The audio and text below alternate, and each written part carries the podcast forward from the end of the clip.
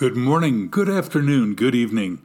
I'm Bob Mendelsohn, and this is the Bob's Your Uncle podcast.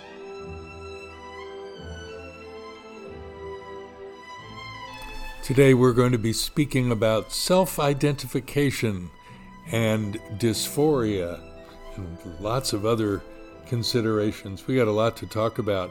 Thanks for joining me for this season 3 episode 27 of the Bob's Your Uncle podcast.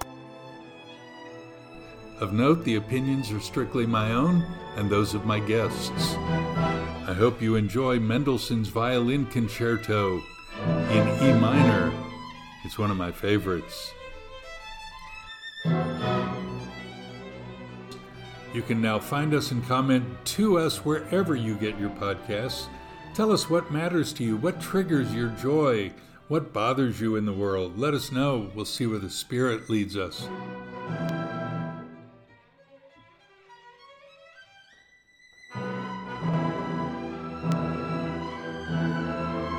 Whether you're at home, online, on the road with me in your headset at the gym, or out for your evening constitutional, wherever you get your podcast, that's where we will be. Thanks for being with us these 18 minutes.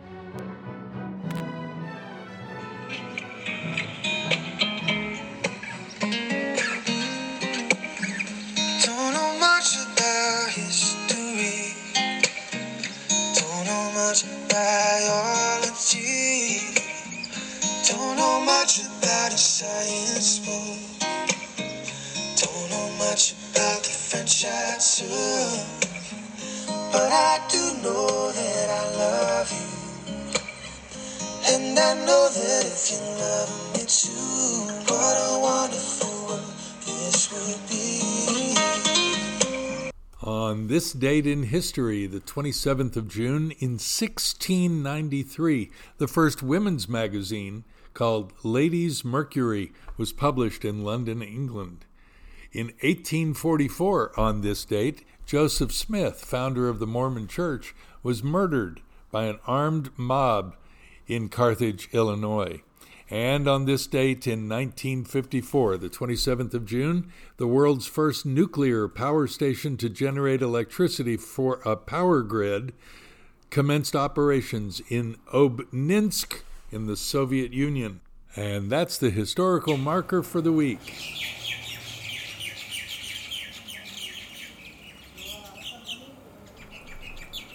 I recently read an article in Healthline. I'll put the actual link in the description in the narrative. I read this article about gaining and answering the questions about our self worth. I've been thinking about self definition a lot lately, I suppose, since the Mardi Gras parade in Sydney and the whole business of Pride Month this month and such globally throughout June. People identify as one thing or another, and I wondered, what does that all mean? Could I identify as something other than what I actually am? Not, not only biology, but what other factors are involved? Well, the article in Healthline was written by Crystal Raypole, who is an author and editor for Good Therapy. She's committed to helping decrease stigma around mental health issues. She has heaps of special interests, but it was this article on sense of self which caught my eye most recently. Let me read to you from this article. It was published a couple years ago and give you the highlights, at least my takeaways. She said, Your sense of self refers to your perception of the collection of characteristics that define you. You may not spend much time consciously thinking about your identity, but it still affects your life. She wrote that some people can make it pretty far in life without giving their identity too much thought. Uh, so you might wonder does a strong sense of self really make a difference? And she avers it absolutely does. She cites Erica Myers, who's a licensed professional counselor in the great Northwest in the United States in a city called Bend in Oregon, who says this quote, Having a well developed sense of self is hugely beneficial in helping us make choices in life, from something as small as favorite foods to larger concerns like personal values, Knowing what comes from our own self versus what comes from others allows us to live authentically. End quote. Now, that's a, a proposition that's pretty significant, and it makes a person an island oftentimes. So, uh, the, the author really wants us to get at where our sense of self falls on the spectrum. And she gives us certain questions to process. Uh, do I say yes to make others happy?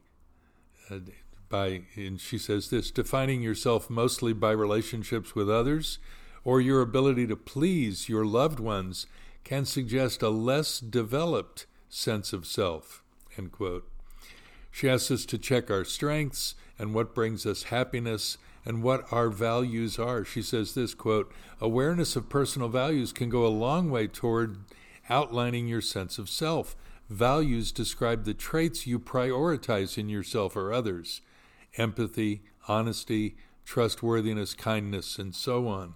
End quote.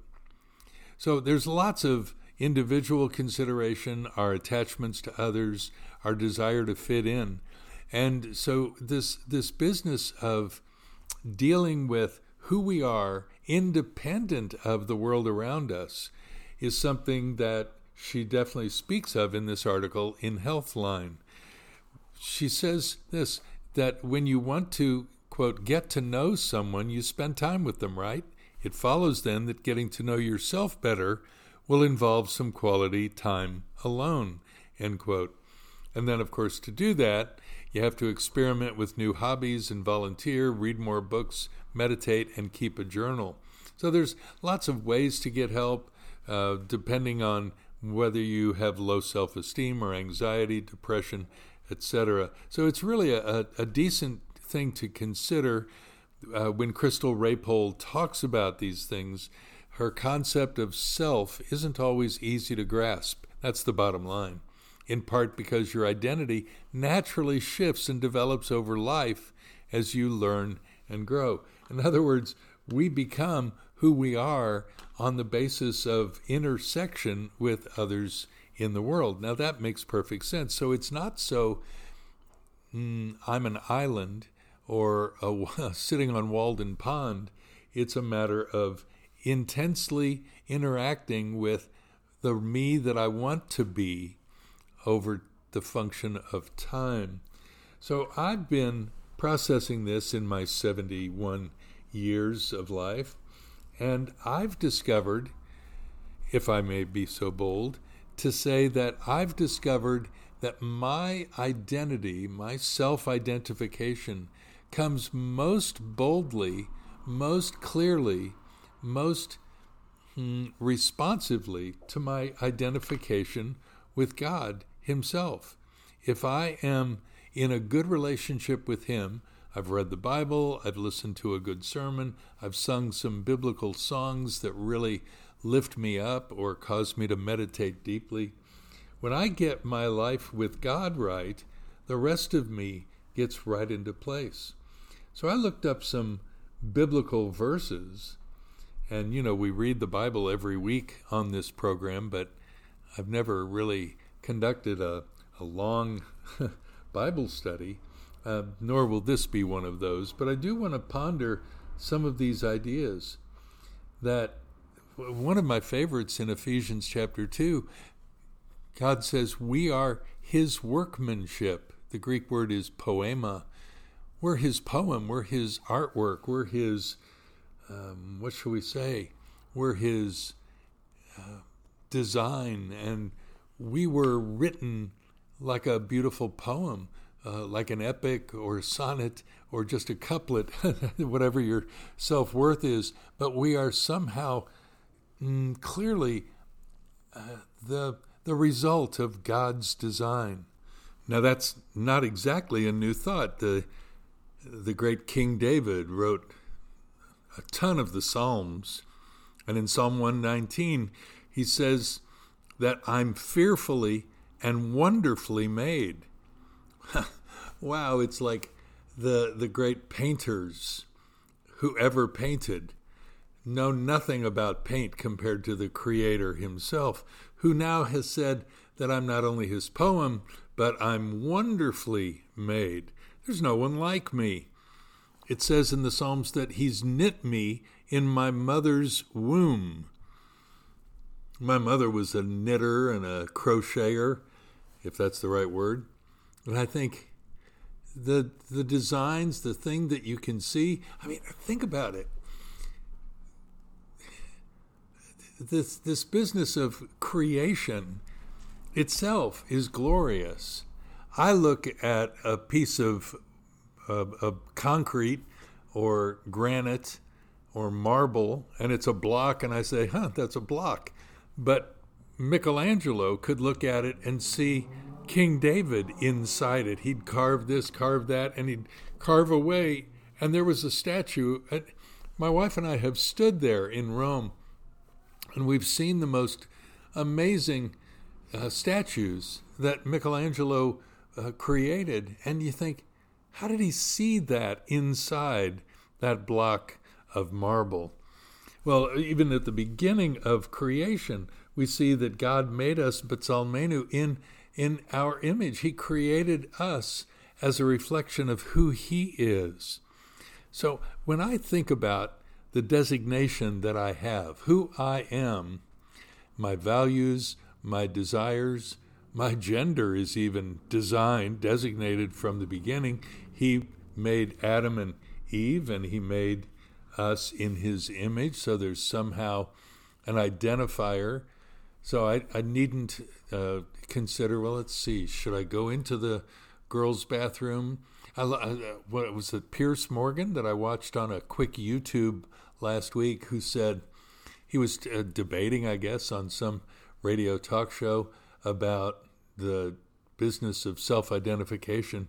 And he said to this woman who thought that um, Piers Morgan was somehow out of touch with humanity. So Morgan said, What if I wanted to identify as a black lesbian? And the woman said, You can't do that. He said, Why not? You can identify as anything. If the whole if the whole idea of self identification is open for anything, then why can't I? And he was talking about the lunacy of it, I, I suppose. You know, I mean, no disparaging remarks towards people who are genuinely struggling with their own identity. I, I think that's a reasonable thing to do. And I think that Crystal's article in Healthline would help them to talk about how I process who I am, what I want to be when I grow up, etc. But there are only two genders, and I don't have to be very clever. Biologically, I am who I am. And, you know, we've seen it in the Olympics when the Olympic Committee came out last year with the idea that if you are a biological male at puberty, then you cannot ever compete in a women's competition in the Olympics. Now that's that's pretty radical. But I'm not talking about gender only. I'm talking about identification. He says in the in the good news or the biography written by his friend John, uh, we read this that uh, whoever receives him would become or capable of or could identify as a child of God. That's pretty remarkable. Yeshua himself even called people his friend in John chapter 15. I think there's something about our worth. I mean, he says that he counts the, the sparrows, he counts the hair on our head. He says, Aren't you worth more than a sparrow? That's just really remarkable. This idea of our worth and our values should be shaped in our relationship with the Almighty. At least that's what I'm thinking of today. I'd love to hear your ideas. Can you hit me up on bobmendo at AOL.com or just write back to me on this platform where you're listening to this podcast? And let's process this together. If I can help, that, that'd be great. If you want to talk to Crystal Raypole, that, that's fine. Whatever we can do to get what God says of us into us. Because if you get that right, I think the whole world is in a much better place. What do you think?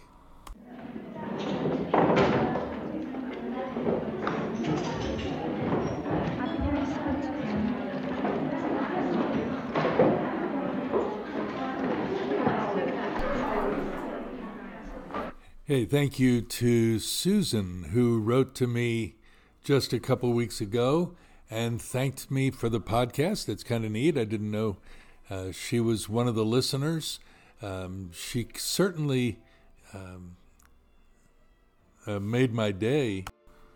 she said, uh, Bob, your podcasts are an inspiration to me to continue my walk with God and to continue in thinking about subjects that I never had thought of before.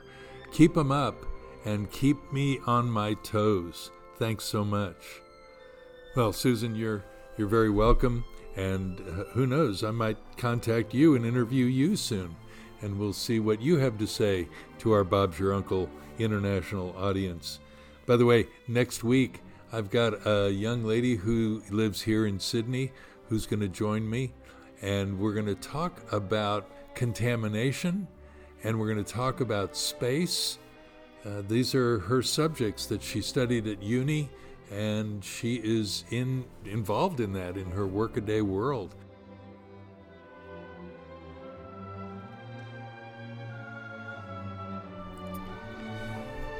In my Facebook, which I uh, I use with regularity, sometimes to be a stirrer, and sometimes uh, just to report what's going on. I put up this line: Dysphoria is the name of the idea.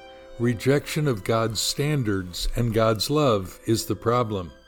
And immediately after I put that up, line after line by this one and that one about inaccurate assessments and about people's kind and disrespectful remarks popped over and over onto my Facebook platform. Feel free to comment there if you'd like. But my goodness, is this a hot button subject? So well, let's get our relationship with God right, and I think then we'll get our relationships with others right as well. What do you think?